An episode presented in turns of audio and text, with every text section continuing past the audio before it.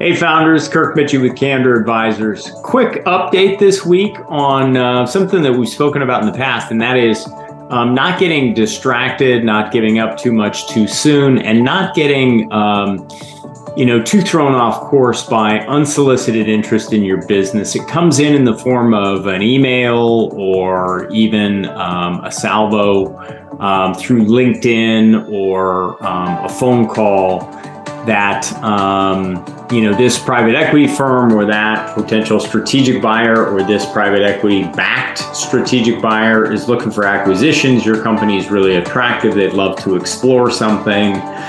If you're a founder and you're thinking about selling this is pretty exciting for you. This this this sends a signal from the universe somehow that it's time right? Well maybe not. Here's why that's happening so much right now there's around a trillion dollars, maybe even more, of dry powder, committed but uninvested capital that private equity and venture capital firms have on the sidelines.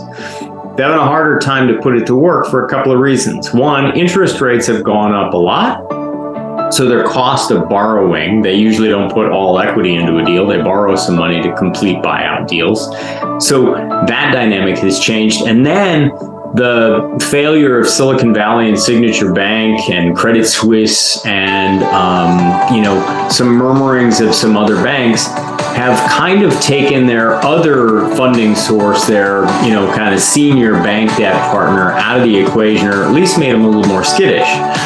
So what's happening here is there's a lot of money available to invest, and they're having a difficult time putting it to work. And so they're doing a lot of what I would call kind of tire kicking, staying current, um, you know, pursuing deals to learn more.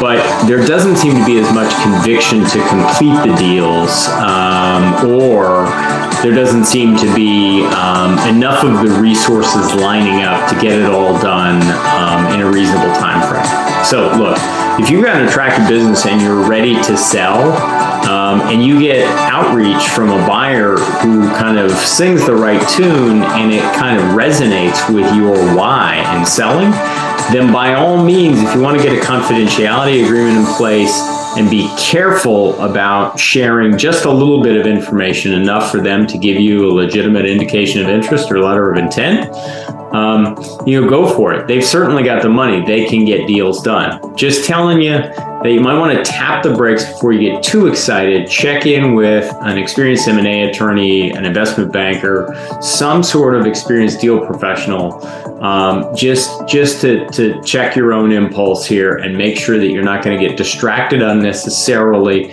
and head down a path that does not have a whole lot of proceeds coming to you at the end of it.